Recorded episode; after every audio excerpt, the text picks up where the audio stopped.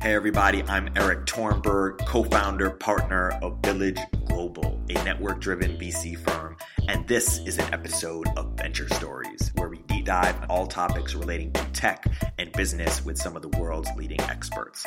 This episode is about the future of the music industry, and it is with some incredibly smart and brash and loud friends of mine for many years.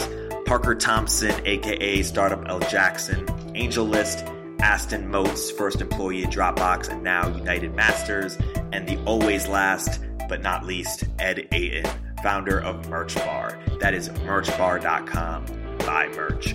We talk about music and regulation, copyright, music and crypto. We talk about the future of record labels, the future of music tech services, how artists will build audiences, make money, and what the future of the music business will look like 5 to 10 years from now. All right, here's Aston, Parker, and Ed.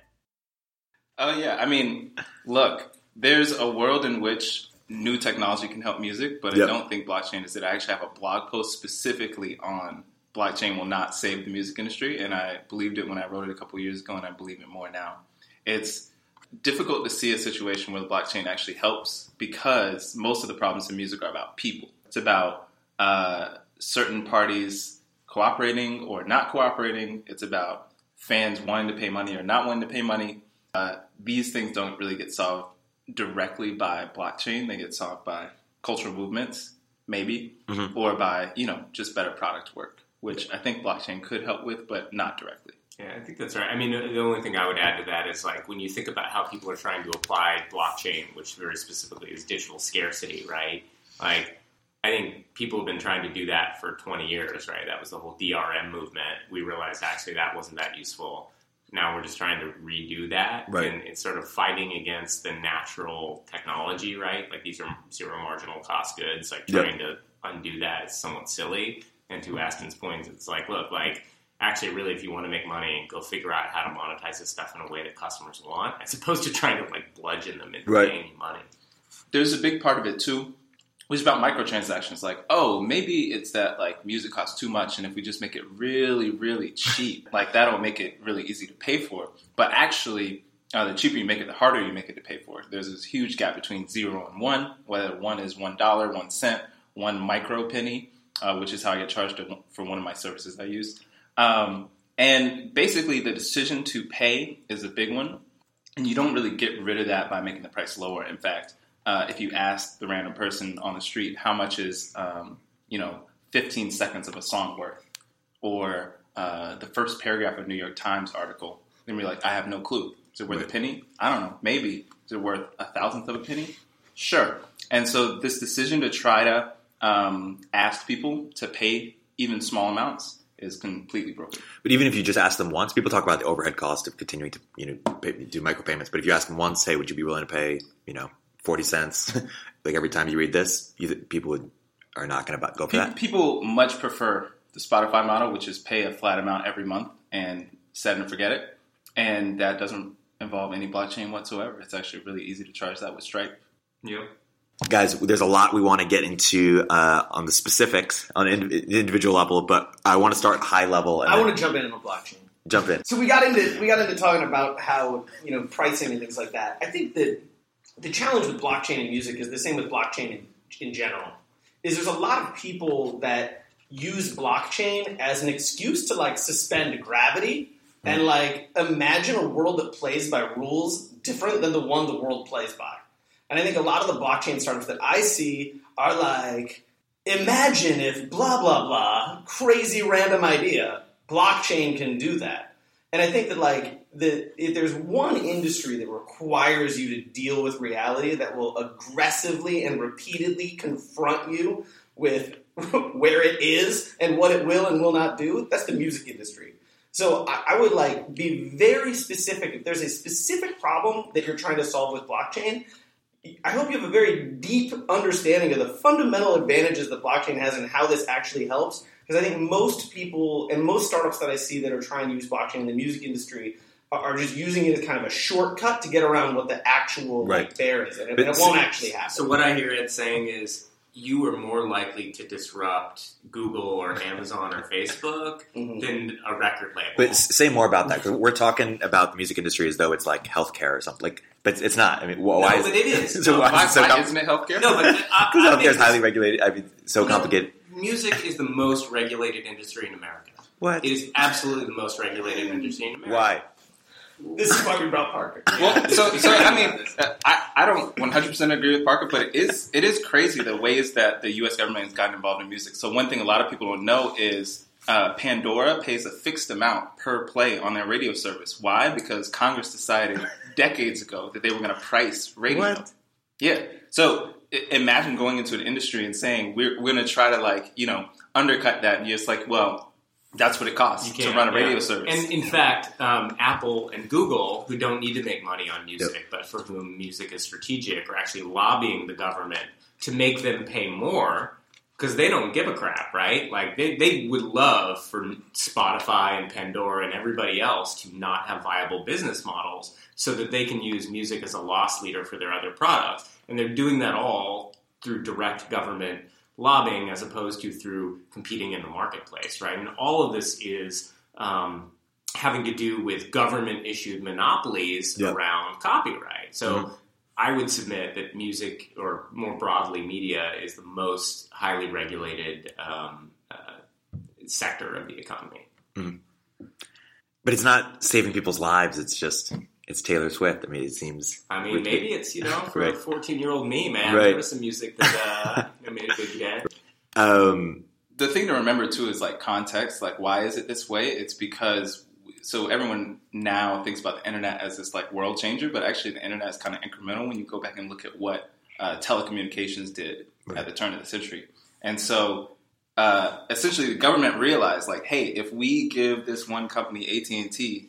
access to the entire country for telephones, we've got to do something to make sure that these guys just don't they don't run away with all industry, right? And that was the beginning of this bargain between the federal government and these very big infrastructure-esque tech companies, and AT&T is kind of the biggest first one. And a lot of regulations we see in music came from regulations that, we also saw around TV, which came from radio, which came from a workaround in some ways from these physical lines that AT&T had laid. And, all of it goes back to the government being really afraid that these media companies, quote unquote, were actually going to be the dominant technological forces, and they needed to, restrain it. And so a lot of the laws we have, even though the music industry now, I mean, it's tiny. Facebook probably does in one quarter more profit than the whole music industry does in revenue.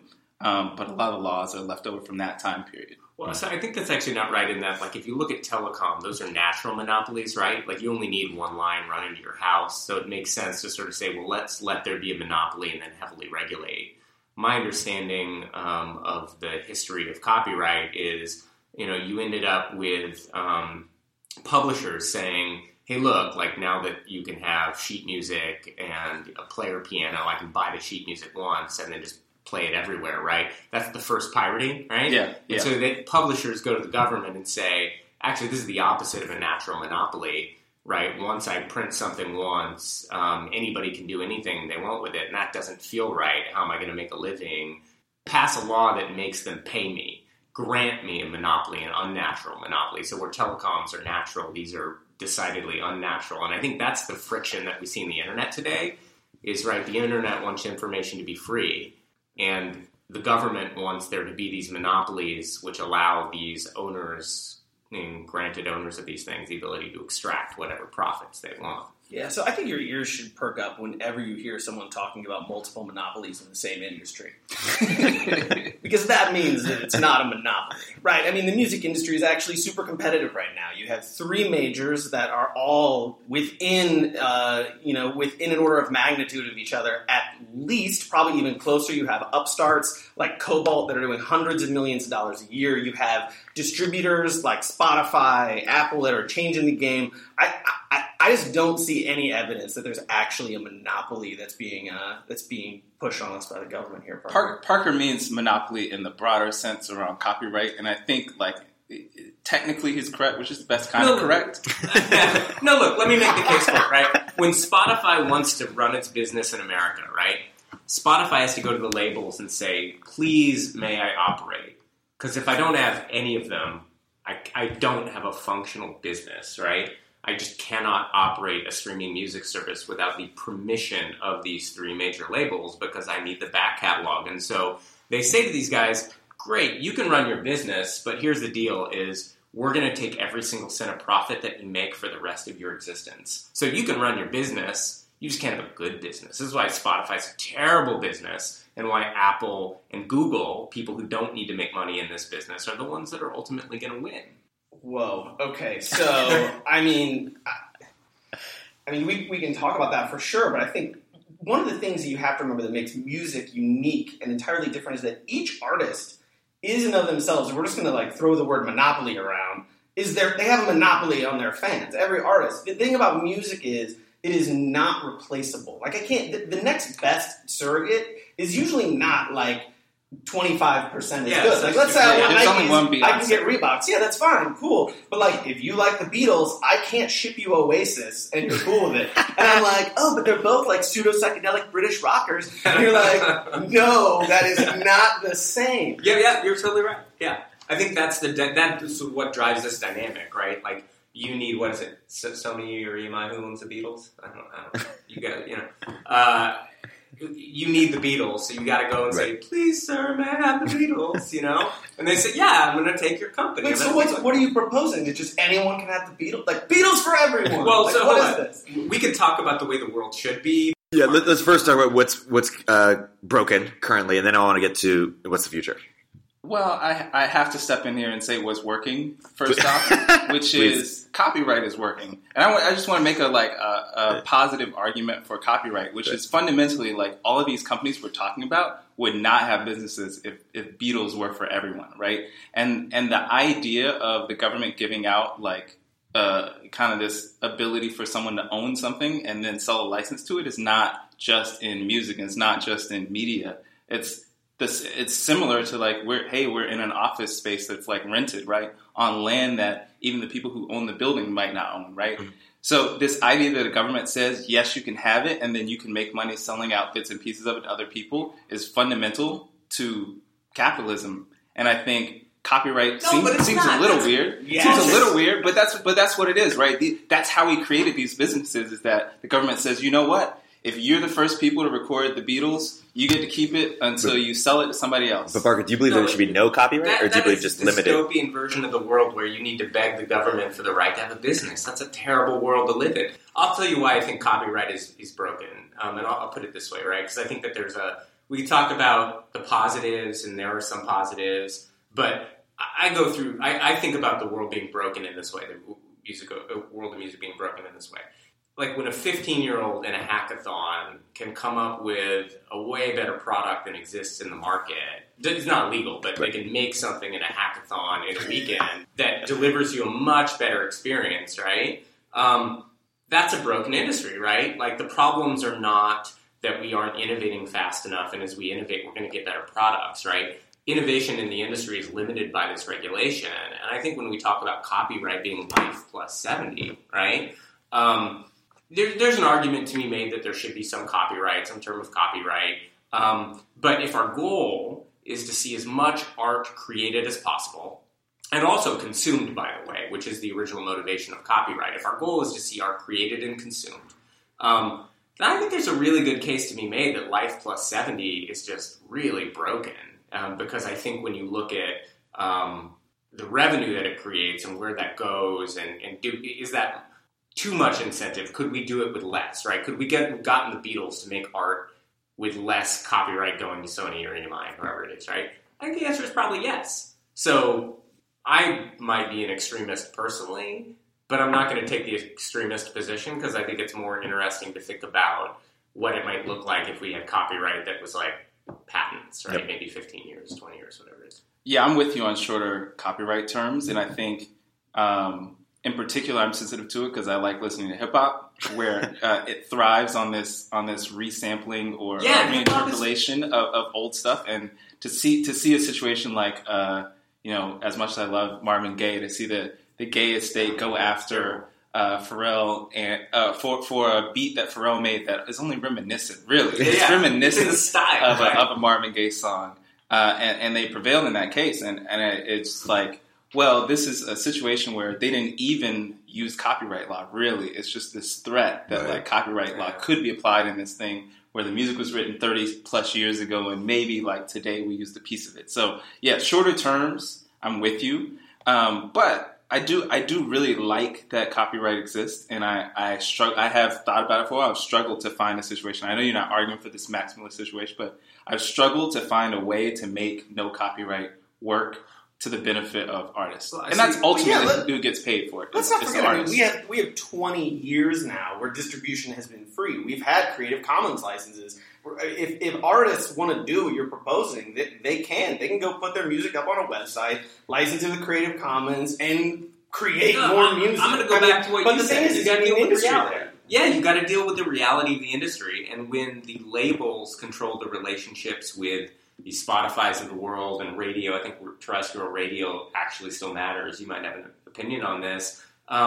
It's not as simple as just saying distribution is free, and I would also not argue that the labels provide zero value. I do think they're evil, but I don't think that they're useless. So in that world, right, you can't just say, I'm going to throw up a Creative Commons license, and there may be some exceptions, but they're exceptional because it's really hard. I thought where you were going to go with the hip-hop thing was you can cover any song you want once it's put out there, right? But you can't actually sample, right? And this is another example of the government saying, hey, that thing that like white people have been doing forever is cool. This thing that, you know, black people are doing over here, we're just not cool with that.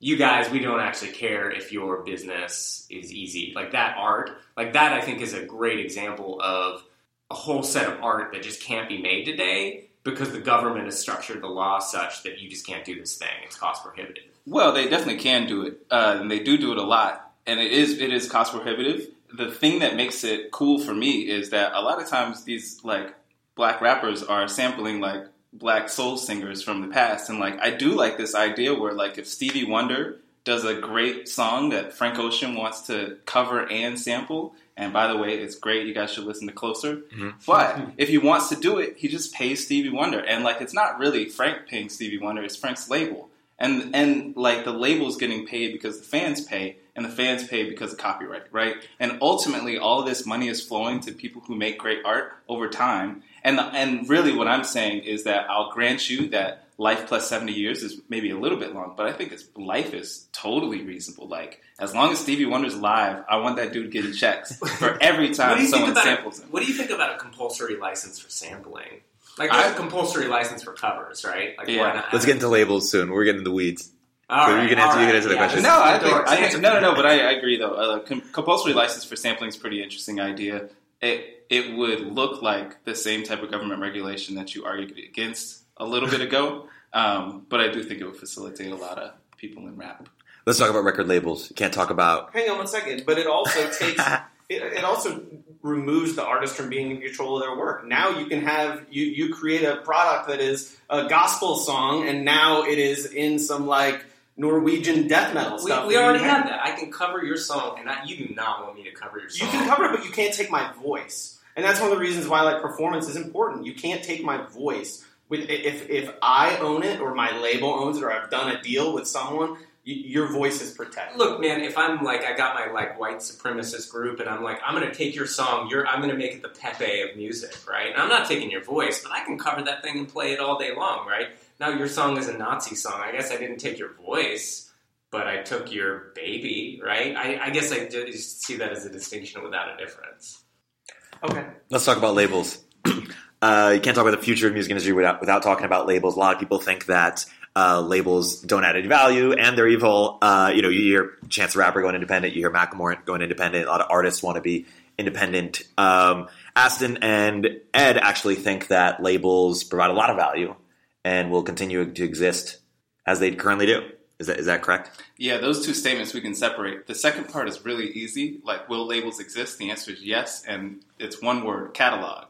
Right. So if you don't understand kind of how the music business works, there's a bunch of different pieces of it. But one of the more lucrative pieces is what they call catalog, which is to say it's the bank of music that they own the copyrights to. Making money off old music. They don't have to pay for it anymore. It just sits and the checks come in. Someone decides to use a track on a commercial, they get paid for that. Beautiful, yeah. So can someone compete with UMG today? Like, can a new upstart? On catalog, it's very different. It's very difficult. But, Cobalt actually just raised a huge fund specifically to go buy up a bunch of catalog. And if you want it to be a legit player in the major label space, you're going to need catalog. So if us four today were starting a new major label, we want to compete with the big three, what would we do? We'd go buy a huge catalog? Well, to be honest, like the second part of what major labels do is they have lots of new artists, and that's what people think of as a business, and that's the part that gives you the prestige. So, we would only be starting the label because we want to be media moguls. So we would concentrate on that pop. Yeah. As opposed to make money? Is that what you're saying? Right. Well, because the cash flow part of it, it's like if I want to get paid, I'm a software engineer, right? If you were like building a business and you intended to keep it around for a while, catalog's a really good investment. But UMG is like $30 billion business, right? I mean, yeah. So you can make money running a label. No, that's catalog, right? A good chunk of it's catalog, but the thing to remember too is catalog comes from new artists, right? So if you think about these things, very few people in music probably think about these things in like a 40-year cycle. But if you think about it in a 40-year cycle, the like Rihannas of today that feel like newish mid-career are the people 40 years from now that are like all catalog business and just that's your new Elvis. And you gotta make them. Like they don't just appear out of nowhere. Like 50 years from now, there's not like somebody who you never heard of, right? It's somebody who's big today. So fundamentally, they will be around so long as catalog matters. And the only way it won't matter is if what Parker says happens, which is we take away copyright from people, which is never going to happen. There's nobody lobbying for this. If we took one person lobbying, yeah. If we did, Startup Jackson gets big enough. If we did push it back to people who are alive, there would be a lot of music that would fall into the public domain, and that would be super interesting. But yeah, they'll be around. Yeah, there's other things you could do too. Like you could change the law such that an artist could not transfer the rights. Mm-hmm. So this is what happens, right? Is you're young and poor and hungry, and I'm like, hey, why don't you sign this thing where I own all your shit, right? Like you could just. Those are the sorts of things that maybe you could do that probably still won't happen that would change the dynamic in the industry. Okay, but the other question is way more interesting, which is, what do record labels do that's any good? Pointing at Ed. I just can't get over like the VCs arguing against capitalism. It's just too much for me. I'm arguing against fucking monopolies. Too much. Monopolies are not capitalism. Monopolies. It's not a monopoly. You can sign with multiple labels. You can sign a deal with an independent label. You can go independent yourself. You can sign a deal with a major label. And you know what? A lot of artists have these opportunities. They know the differences. They are guided by intelligent, thoughtful, reasonable people, and they still decide to go with major labels. I know that makes you upset. But that is actually what happens, and there is a marketplace, and they are making that decision. I love you, Ed. It's also not like under any duress. I think there was a period of time where artists probably were under more duress. It was the sense that if you don't sign with us, you will not make it, because we're the only people nearby you who could give you a chance. But now, as Ed says, that's not the case at all. But VCC label offers, and they're like, that's not fair. Yeah, you're taking 85% or... No, whatever. It's not even that. I mean, look, I'm interested in hearing more about what labels are doing for artists, and I would concede that, like, it's not all extractive and exploitive, right? Like, they are making decisions that are good for them, but they're good for them in the context of this industry, right? Yep. So my objections are more structural. I think I would concede Ed's point and would like to hear more about, like, what do these labels do for these artists? That's so awesome. Let's feel good about them a little bit. Have you been to Target? I don't go to Target. Well, you should. Because you know why? When you go to Target, you'll walk in, you'll find a beautiful end cap. It's this beautiful cardboard thing that's like 7 feet tall, and it's filled with all this different Taylor Swift stuff. I saw pictures because of Taylor. Because they did this exclusive with Taylor. Yeah. And you know what? It actually takes a lot of work to get Taylor's music and get it turned into, number one, creating the music takes a lot of work, but getting it turned into an end cap. I mean, I think there's this like lie about the music industry that like Tom York is there like pressing his own t-shirts. Like it actually, this stuff is a lot of coordination and work. How big is the end caps in a city Target versus a Target Greatland? How many products should we be ordering? What should we be making? What should we price these things at? this is just a lot of work and coordination, getting it all to the place on the same day. Everywhere through the line, especially as you get into these bigger artists, you're looking at hundreds of SKUs per release. You're looking at multinational distribution that all has to be coordinated. It's like, to me, like making the case like what do airlines do? It's like, how is this not obviously incredibly complicated and a lot of work? So what I heard you say there is distribution. That's what a label does. That physical distribution is definitely one part of it. I mean, Ed didn't even talk about on the, like release like Taylor's about the marketing effort, which is crazy. Yeah. I mean, we're talking about assets being pushed through multi different formats. Everything has to be consistent and the same. We're talking about actually manufacturing products of many different types through many different vendors in many different places that all have to end up at the same place at the same time. You're talking about release schedules across many different distributors, even digitally, right? I mean, you now have to get her Spotify updated. You have to get her artist image updated. I mean, just Spotify alone. You've got to get her artist picks. You have to make sure that you're in sync with the playlist team. There is so much coordination and work that goes into these things. Is it worth the money they're getting? Who? Labels? For Taylor's art? To the artists, it clearly seems to be. That's why they keep signing these deals. Yeah, you guys got to remember, too, it's not like these deals are actually for life. We kind of exaggerate and say, but an artist like a Taylor Swift does not have to be signed if she doesn't want to be. She has enough money probably to be able to say, you know, well, how many albums is she doing? Like, what's the deal these days? Well, so Taylor's actually a great example of this because Taylor, it basically, you know, she's part of Big Machine Label Group, which is an independent-ish label that works with the majors because there's a lot of work to be done and they need help getting all this stuff done. So, you know, there's many different ways that this works that end up rolling, you know, Taylor's later in her career. She's able to, I mean, not later in her career. This means she's not a developing artist anymore. She's Taylor Swift. Right.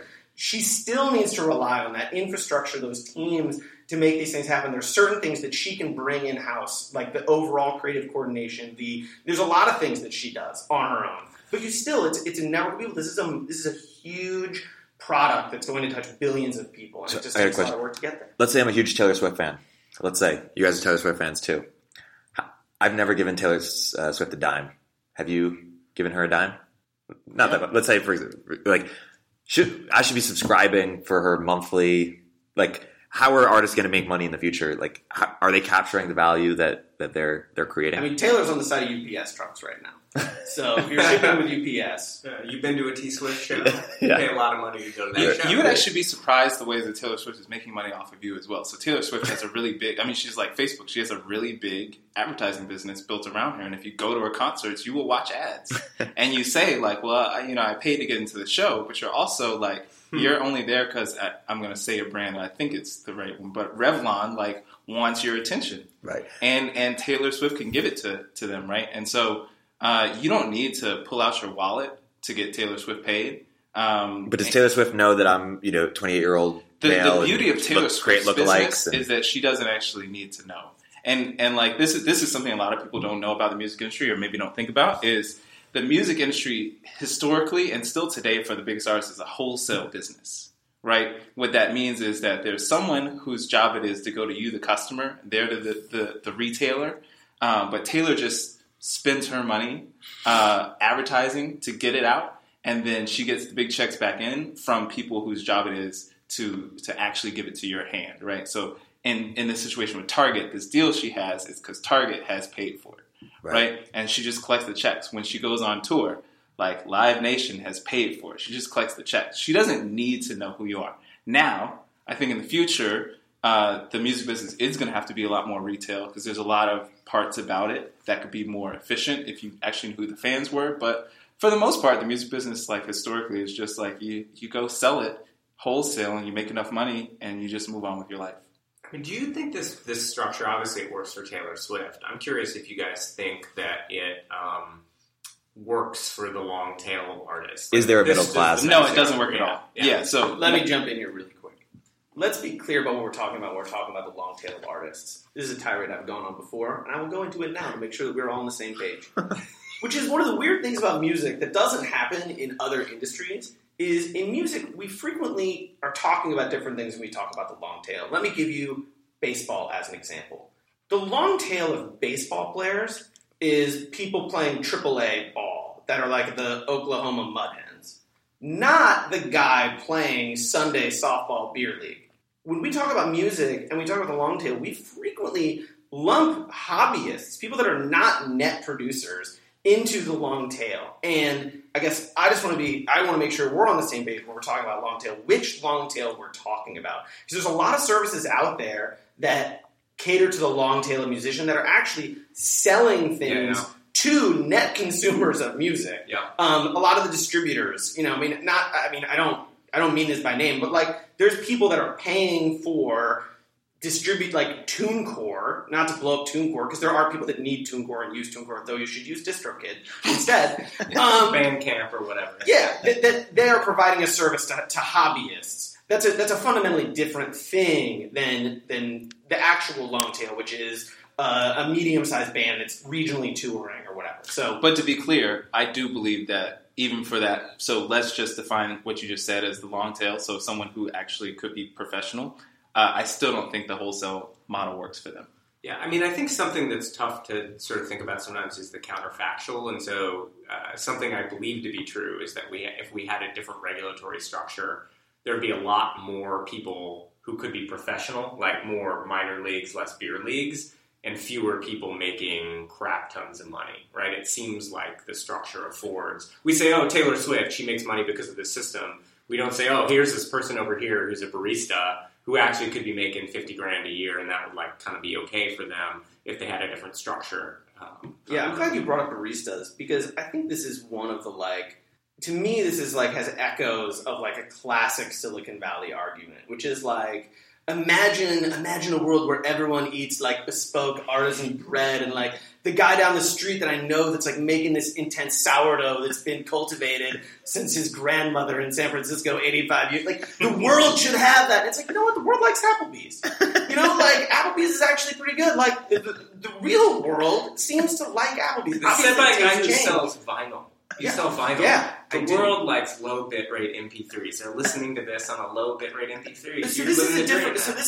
I guess what I would just say is, I think there is a. You should buy MerchBar vinyl. Plug right here. Commercial break. This argument brought to you by MerchBar. No, but I mean, I think that there's I think one of the arguments you get into in the music industry, one of the reasons why people say it doesn't work, or it doesn't work like it should, is because the music that represents your taste is not the most popular.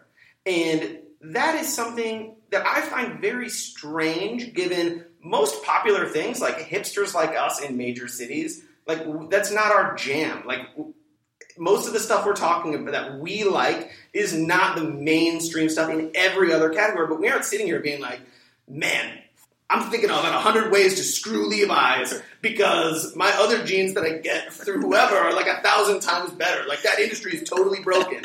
But in music, like people look at Katy Perry and they just don't like Katy Perry. So because they like whatever hipster band from Seattle, and they're like morally outraged. You can like them all. We can like Katy Perry and the hipster band for Seattle. But you just want the hipster band to be playing co-headlining with Katy Perry. No, I don't think that's right. I don't think that's right. I think it's interesting to think about models that might result in more professional musicians and fewer 100 millionaires. I mean, that's to me interesting because when I think about like what kind of policy do we want, what kind of market do we want, I buy into this idea that we should have more art, more good art being created. If your point is, look, the only good art are the Taylor Swifts and the Katy Perrys of the world, and your hipster band is just crappy. Okay, maybe. So you lose me when you say less $100 million artists, because that's a zero-sum assumption. Let the people have Katy Perry. If you want to work to help make 10,000 independent cool artists have a sustainable living, you can do that. And if that's actually something that people want. I don't think you can do that today. That's the problem. The labels won't let you. And here's why. Because they go to Spotify and say, look, you're free to innovate in any way that you want. But if you figure out a way of making more profit, of creating new interesting business models, we're just going to take that money anyway. So why don't we set your prices, and we'll figure out a price point that works well for us. That, in my mind, is not well-functioning capitalism. Like, it's dumb that Spotify is $10 a month. They should be able to price it lower, and they tried, and the labels wouldn't let them. Like, if they were to price it lower, they would get more listeners. If they got more listeners, there would be more of an audience for this long tail of musicians. If there were more of an audience and Spotify were motivated to put those people in front of them because they could monetize them better, because they could sign direct deals with them, you would see a different market. And that doesn't happen today because of the way that the labels are able to operate given their catalog. Okay, so that's obviously true. The world is not fair. There are big companies that set things up in certain ways in their own self-interest. Absolutely, totally true. That said, I do think you are seeing, even in spite of that, these companies do also have to behave in their best interest, which frequently is aligned with overall platforms like Spotify. I mean, the last couple of years have seen a major shift. I mean, you're just looking at Spotify now with is 140 million monthly listeners. They have 60 million subscribers. Last time they announced, I mean, that ratio of listeners to subscribers is really going up. This is a significant and meaningful and growing amount of income that's going now not just to the major labels, but to independent labels or even independent artists. Spotify is working, I know, because just to shout out MerchBar, they're working to open up different revenue channels for musicians as well. They're heavily involved in tickets. Just yesterday, they pushed an update to the artist profile page. They can pin different things at the top of the artist profile. It used to just be one song. Now it is. Now it's concerts, which are localized to your location to help you sell tickets. They're selling tons of tickets and tons of merch. And this is something that's working for artists across the spectrum. It is important to them. I know, I mean, I don't want to speak for them, but as a partner of theirs, we work across a range of artists, from people that have 10,000 monthly listeners to people that have 100 million monthly listeners and everyone in between. So I think that, like, your argument is fair in some ways. And it's definitely correct that the labels are going to try to set things up in their own way for them to win. But they aren't doing that in a vacuum. And what's been especially interesting over the last few years is they've actually done that in a world where there's actually someone that has some, not leverage against them, but is competing on a kind of different way and is looking to do different things and some of the things that you want to do. So I think a lot of the things that you're saying, like, well, imagine this happening, I think a lot of it is happening right now. And it's and all directions are pointing that it's going to keep going. In the next 5 to 10 years, what's going to change in terms of what the status quo is right now in the music industry? Well, I'll tell you right now, labels are already being seen as good businesses again. They will be seen as much better. Everyone, the numbers for streaming are just getting started. If we're talking about revenue, we've got a long way to go here. I think most people are undervaluing how far that is, and I think you're going to see things pick up in line with that, whether it's ticket sales, merchandise, physical media. It all kind of is going to ride this wave together, because through the early 2000s, there was major, not consolidation, was what I'm looking for, like just cutting of the budgets and the teams that do all this work to make these things happen. Now the labels are making more money, they're profitable, and they're growing. Universal Music Group is going to grow like 25% year over year. That's like not even including the special payout that they got last year. I mean, it is like, it's a good business. It's getting better, and I think it's just getting started. Is that just you seem to mention not just streaming revenue, which is definitely going up, but these other revenue streams? You think that the more streaming revenue is going to be good for merch and some of these other ticketing? Like, are more people going to shows, or it's just like, oh crap, we forgot how to download things illegally, and now we have to pay for streaming. I guess they'll make some more money.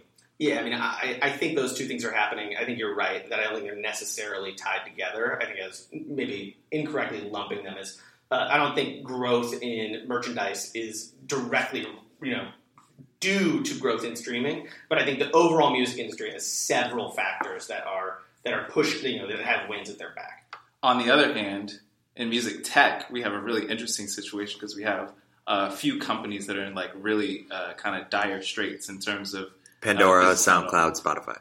Yeah. So, I mean, maybe I'll hold off Spotify for a half second just to comment on how rough the situation is for SoundCloud and also for Pandora. I mean, SoundCloud is in a situation where they've really, last I heard, I don't know this for certain, but last I heard, they have a subscription business that essentially is not big enough to merit, like, having it around, but they've signed agreements that say they have to pay for it anyway. And that's a killer place to be. They've got, after all these cuts, they still have pretty massive burn. And they gotta very quickly find an awesome business. Maybe it's going back to what they used to do before, which was selling, these subscriptions to the creators themselves. Maybe it's going a little bit harder in terms of advertising stuff, but I don't know if they have the staff to pull that off. So those guys are in a really tough situation, and a lot of people are heading out the door there if they weren't asked to leave already. Pandora is, it's a public company, obviously, so it's in a little better situation, but I think, Pandora's stock has been falling just precipitously. Both of those companies, I think, are I wouldn't even give them even odds of being around as independent companies in 5 years.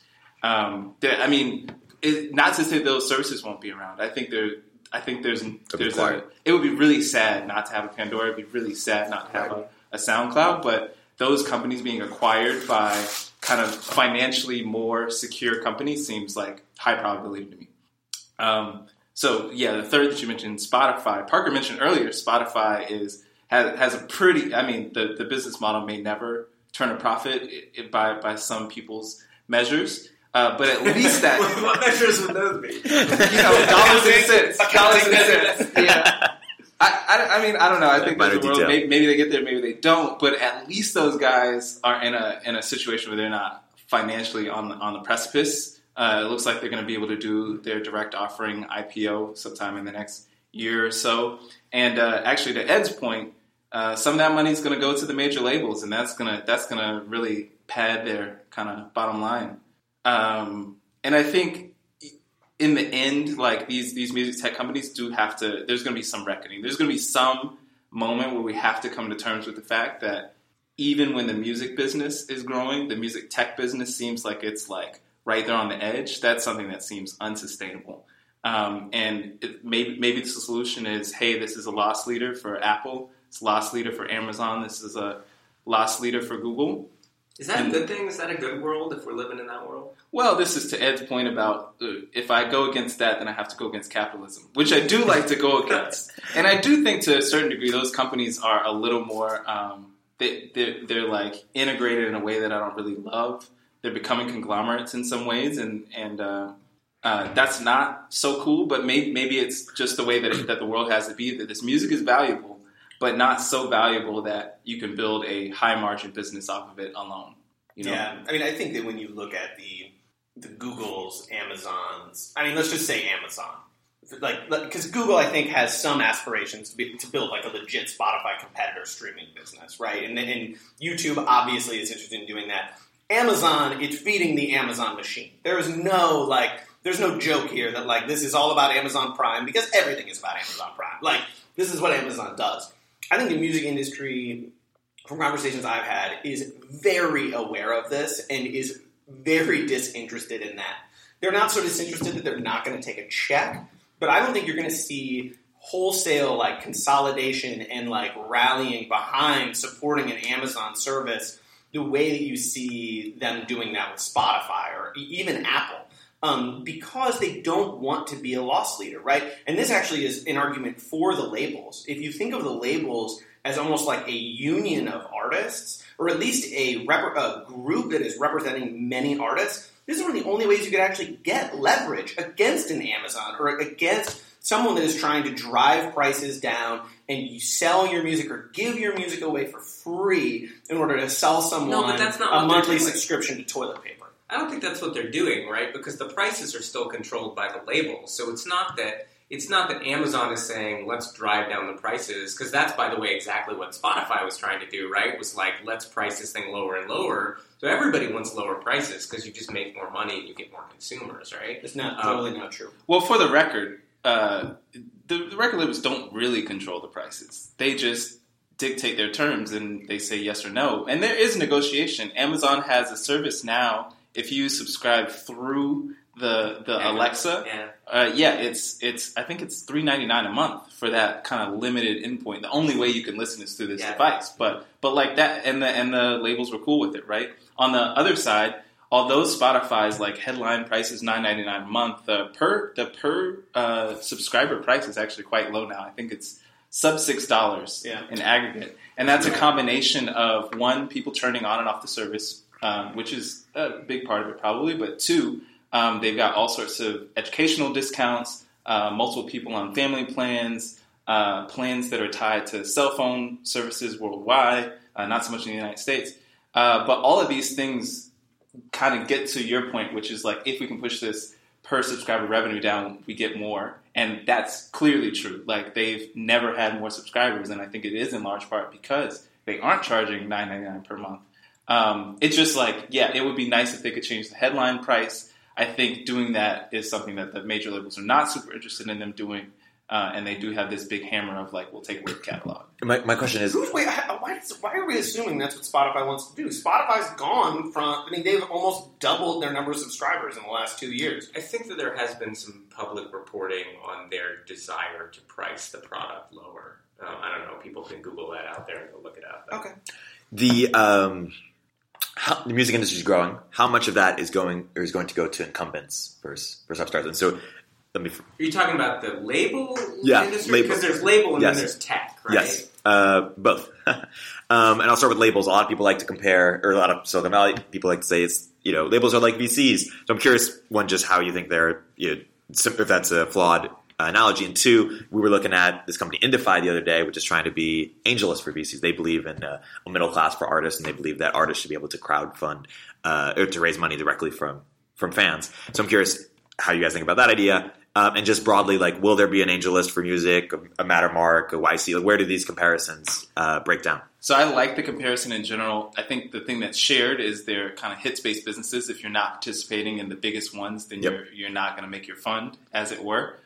For record labels in particular, the multiples are not nearly as high as for tech. You can have a 1,000x or a 10,000x on one of your investments, and in music, those are very few and far between. Mm-hmm. And if you find one of them, say like a Michael Jackson, you typically actually don't get that over the lifetime of their productive work, right? So that's kind of where the comparison falls off. And you know, I'll let Parker talk about how the economics can matter. But if the best you can get is a 2x, like who do you have to invest in, right? And that's how the major labels kind of think about it in the end. But in terms of like the revenue, it's actually really interesting. A lot of people don't know about a third of the revenue in the industry goes to, in aggregate, all the indie labels. So if the indies were together, they would be a major. And so the payout structure is actually more flat than people know. I don't think the like, in terms of, you know, fund size, the bottom third of, or sorry, it's not a third, really. I guess there's a lot of indie labels, but the bottom third of the revenue that comes in, or the earnings, or the ultimate profit for VCs does not go to the people who are outside of the top few, right? So it's like it's pretty flat, and I think the reason why it's flat is because the returns are not crazy, like so high multiple. Right. Well, another part of that analogy I'd be interested to hear you speak to is like, the interesting thing about VC is, like, VCs never get as rich as the founders of the companies they fund, right? Like, the economics are just such that the founders of the best companies take all the money. And it seems like that's not true. Like, the labels are very profitable. The best artists make a bunch of money, but the actual labels still make a bunch more money. Sorry, quick, not the VC reality check. I think you're definitely right on the winners. On medium and lower outcomes, there are frequently times that VCs crush founders. Fair in terms of doing better. Fair point. There you go. Well, I mean, in the worst cases in music, actually, a lot of bands come out ahead because you'll get an advance and then you never recoup, right? So that's true with companies too, right? We lose most of our money investing in these things. Yeah, exactly. And I think there's probably like a lot of artists. Founders aren't doing world tours. Like, I'm just sitting typing all day. I didn't get to go on TRL. That's what I was going to say. I see you Instagramming out there, and I want you at your desk. No, that's my wife. I just follow her around. But every brings up a great point, which I'll say a little more directly, which is for most of these artists, their compensation is not cash. If you find an artist who's like, yeah, man, just get me paid. I don't care about this music thing. It's like, I want to meet him because I actually would love to do business with that person. Like, they just, artists are artists. They really want to do this art thing. And on the Maslow's hierarchy, it's like make the music, then like get heard. And then get heard in a big way. And like, the money making part is. So you're saying we don't need copyright at all to make Taylor Swift make albums. I think we're done. Full circle. We're done. Well, the money is for the other stuff, right? Like someone needs to make the money because things cost money, right? And that's the beauty of the relationship that artists have with the music business, however it's shaped, whether it's with their managers and their lawyers or whether it's with like major labels they may or may not be signed to, is someone makes the money and has to help them do a lot of this stuff and they get to make the art. And when you ask a question like, how does an entrepreneur get paid versus how does a VC get paid? Well, it's a simple question because they're both kind of like paid by money. But in the artist versus the label sense, it's like, well, you know, the artist gets the fame and they get the world tour and they get their art out to the world. And that's amazing and maybe like invaluable. And all the label gets is like a dumb like $10 million, you know? Right. I won't go deep into it, but I just want to be on record as saying that's not entirely true. Which part? I said so much. That artists don't care about being paid. I do think artists... I mean, I'm exaggerating for a fact. But I would go further than just not exaggerating. I think there's a significant number of artists that care about being paid. But as he's talking about... I think partially what he's talking about is that he's talked to a lot of artists that said, hey, instead of getting a huge advance up front, how about you get to keep most of your equity in your work over a long term? And they said, nah, just... give me the advance. Oh, let me jump in on this really quick, which I think is one of the things. So one of the things that's hard about the music industry to understand from outside, you know, the music industry is very opaque, right? Before you're in the industry, it's very hard. It's not like tech where someone's like written like the definitive blog post around email introductions and like a book around like how things actually work here. Like that doesn't exist really in music. Is that going to change? And by the way, there's a lot of people that are out there that are selling you that have no idea what's actually going on. So be very careful about that. But I think that one of the things about the music industry that is unique in the way that it works, and one of the reasons why it works the way it does, is because of the incentives that are set up with artists and their managers and their lawyers and the way that these teams work. I don't mean to call out artists, managers, or lawyers in particular, but there's a lot of relationships that are based on a share of cash that comes in the door during your relationship. So let's say, Eric, you're a rapper, and I'm your manager. Let's say. Yeah. I get 10% of the cash that comes in the door while I'm your manager, and I could get fired tomorrow.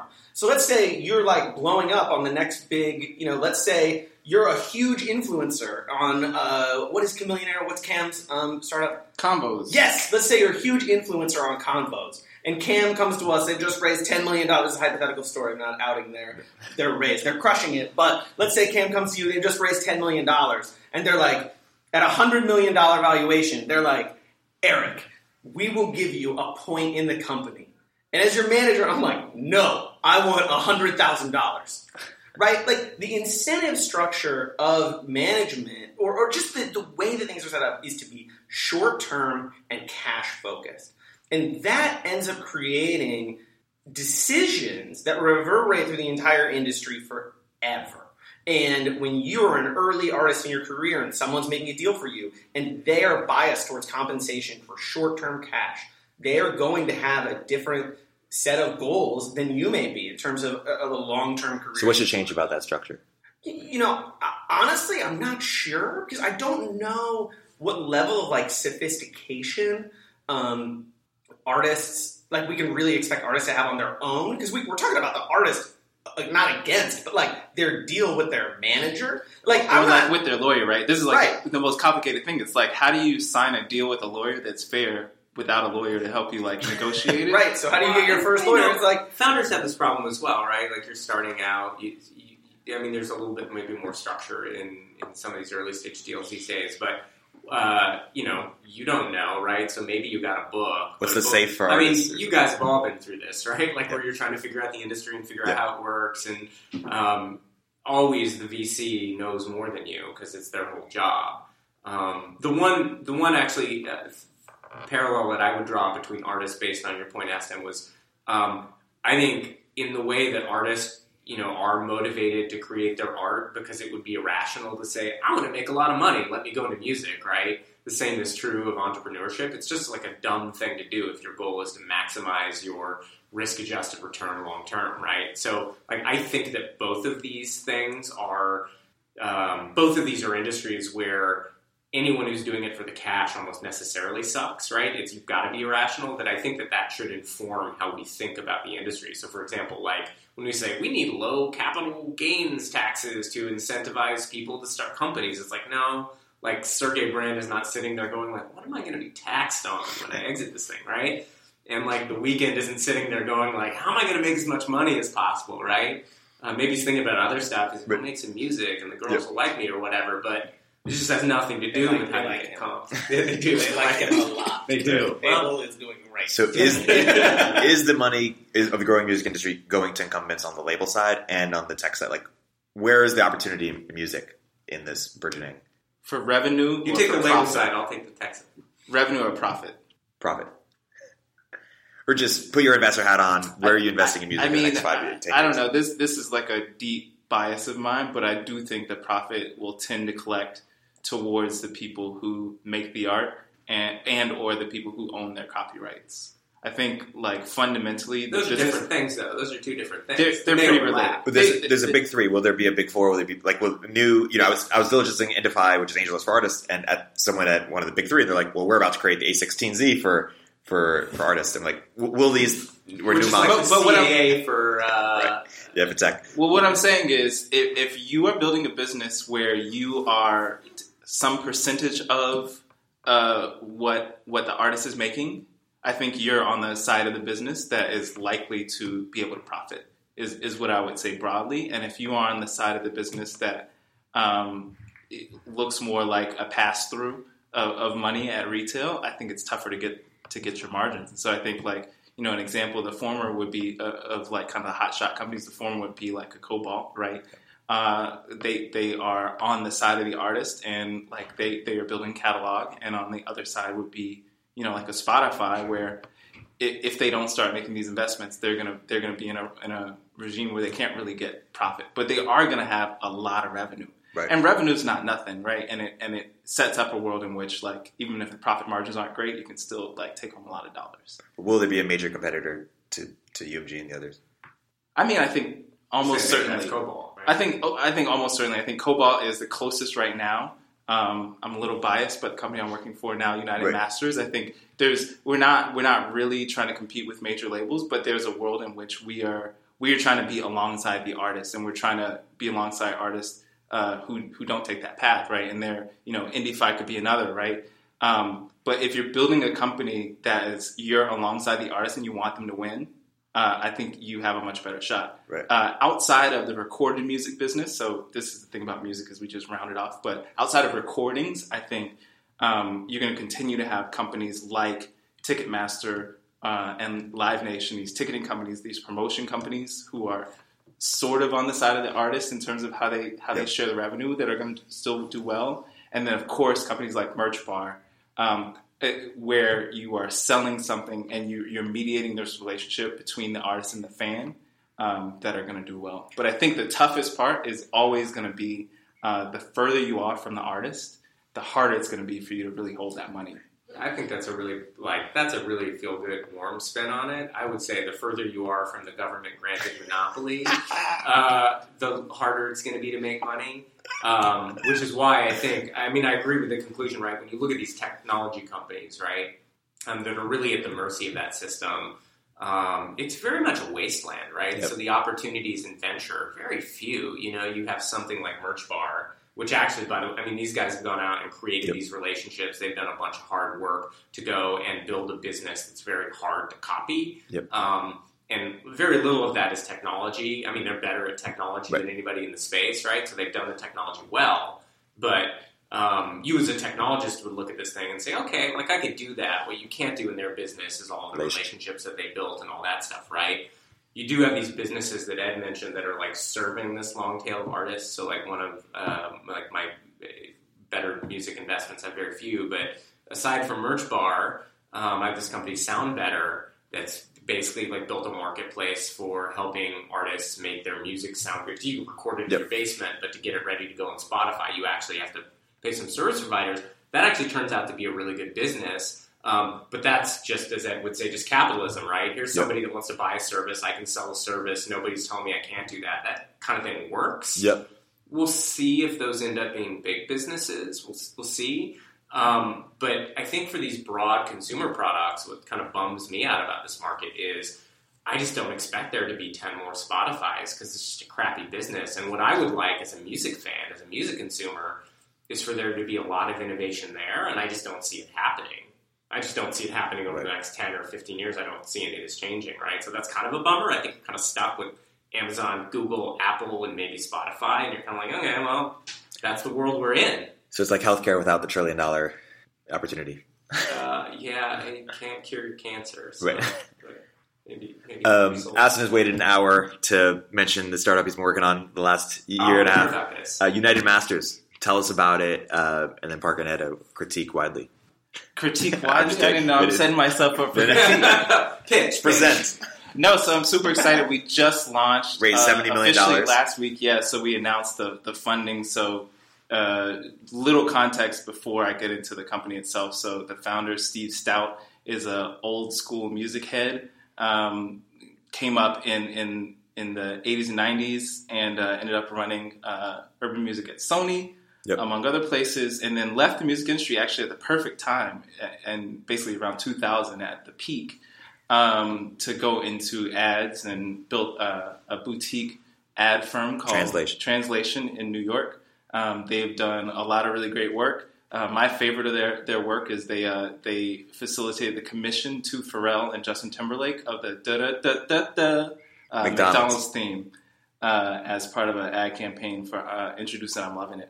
And so, coming off of that, I think if you look up Steve Stoute, even if you don't know him, you'll be amazed by how legit he is. Yep. And so he's really a critical piece of why this thing even exists. And then, yeah, with the $70 million round, the folks who are in it are folks like Alphabet, which is great, and Andreessen Horowitz, and some other notable names as well. And you say, how does a person that legit, and how do investors that legit come into this thing? And I think the answer is ultimately we have this huge vision, and the vision is ultimately what parts of this music industry can you remake if you were going to start from today? Start with the technology we have, start with the cultural context we have, and build something new that actually helps artists. And so what we are is an artist services company, and that's a very generic term, I think, and it's intentionally not labeled, to be clear. But there's a lot of things out there that artists need help with, and if you can facilitate those things, you've got a valuable company. To make a return to your investors that they'd be really excited about, you basically have to be as big as UMG. I mean, you have to be.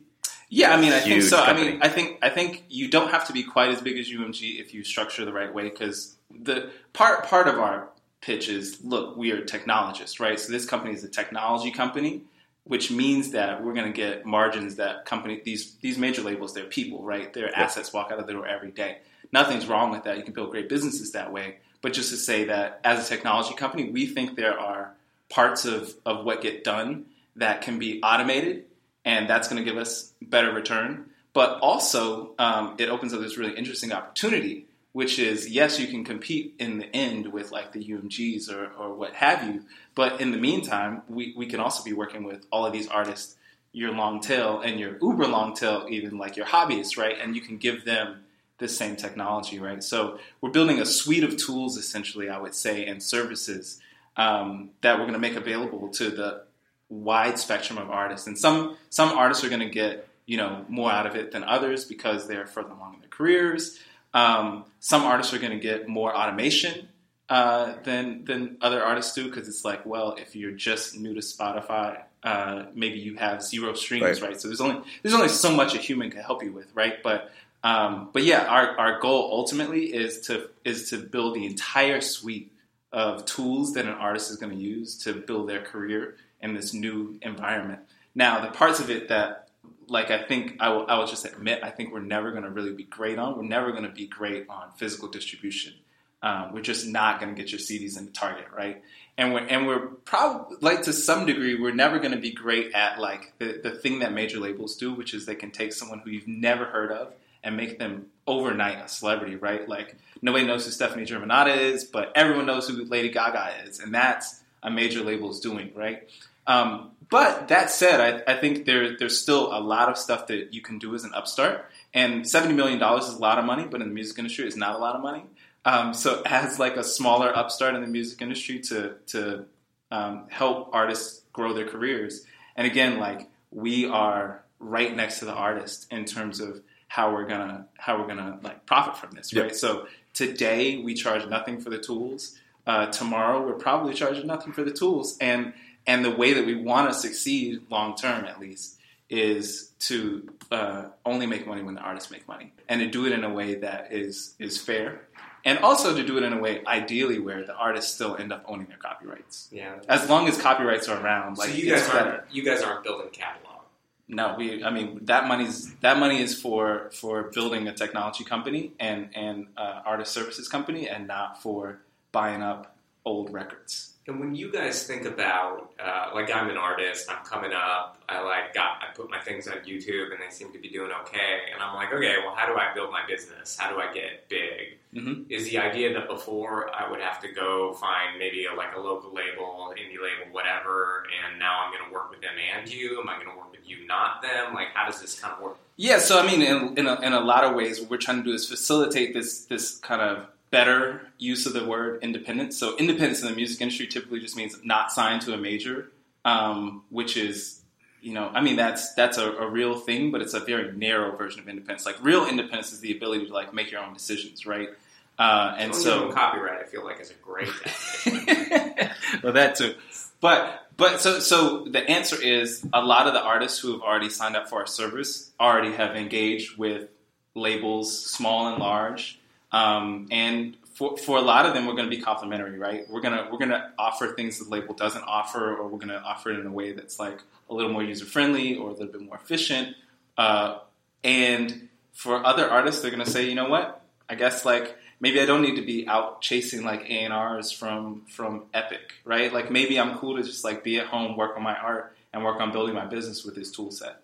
So I don't think we have a really strong stance about, hey, we want to steal people, per se, but I think we're trying to build, again, a suite of tools that's going to be... But you're going to help me build audience, build marketing. Exactly. That's really interesting, because I feel like that is actually an area, to Ed's earlier points, where labels obviously provide value, right? Like, putting you in the target gets you some eyeballs, or putting you on the radio gets you some fans.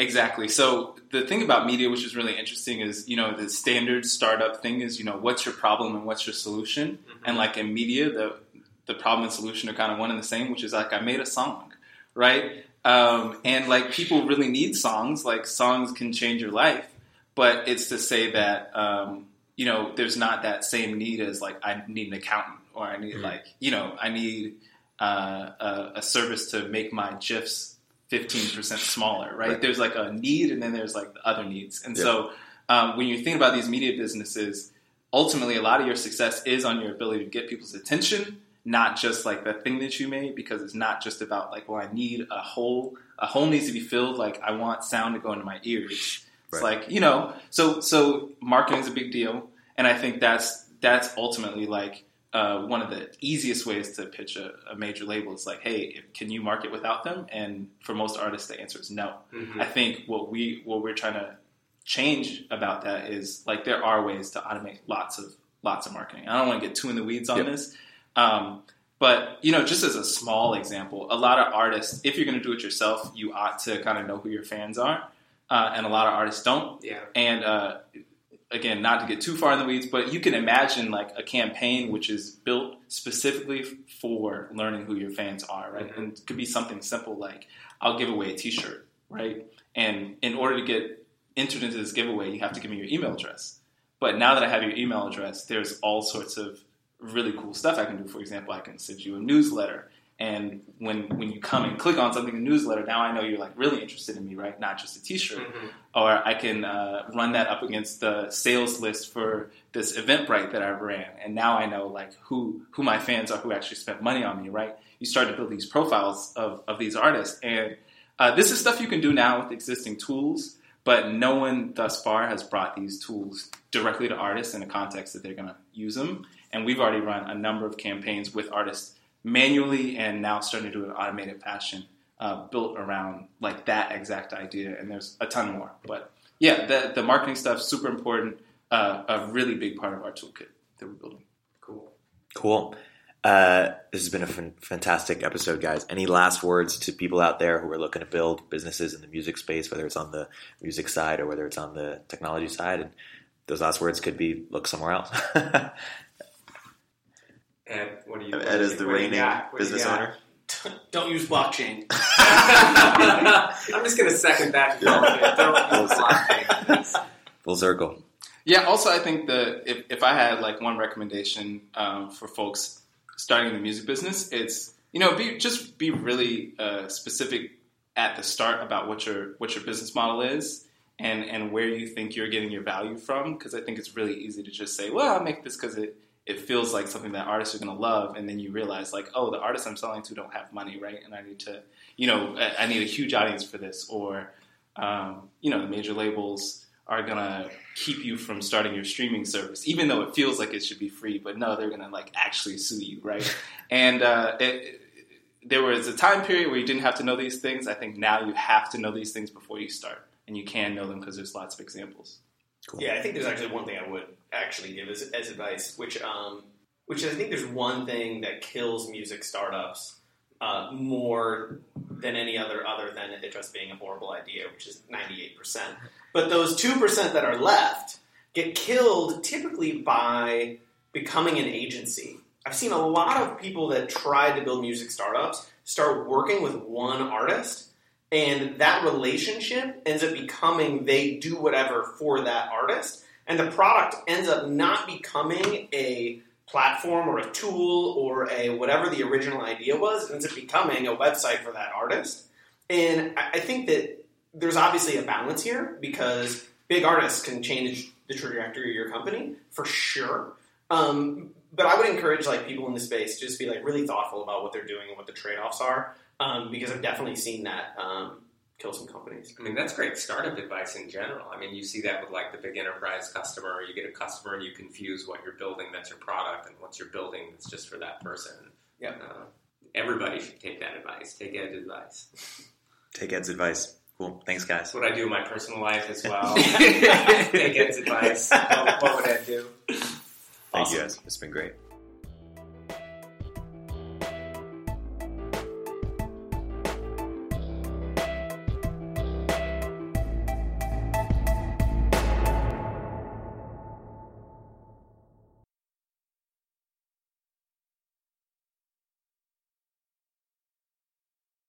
So I'm here on the Village Podcast. Wait, are we starting? Yes.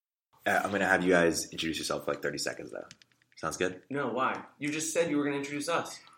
With my friends Aston Motes, Parker Thompson, and Ed Ayton. I'm last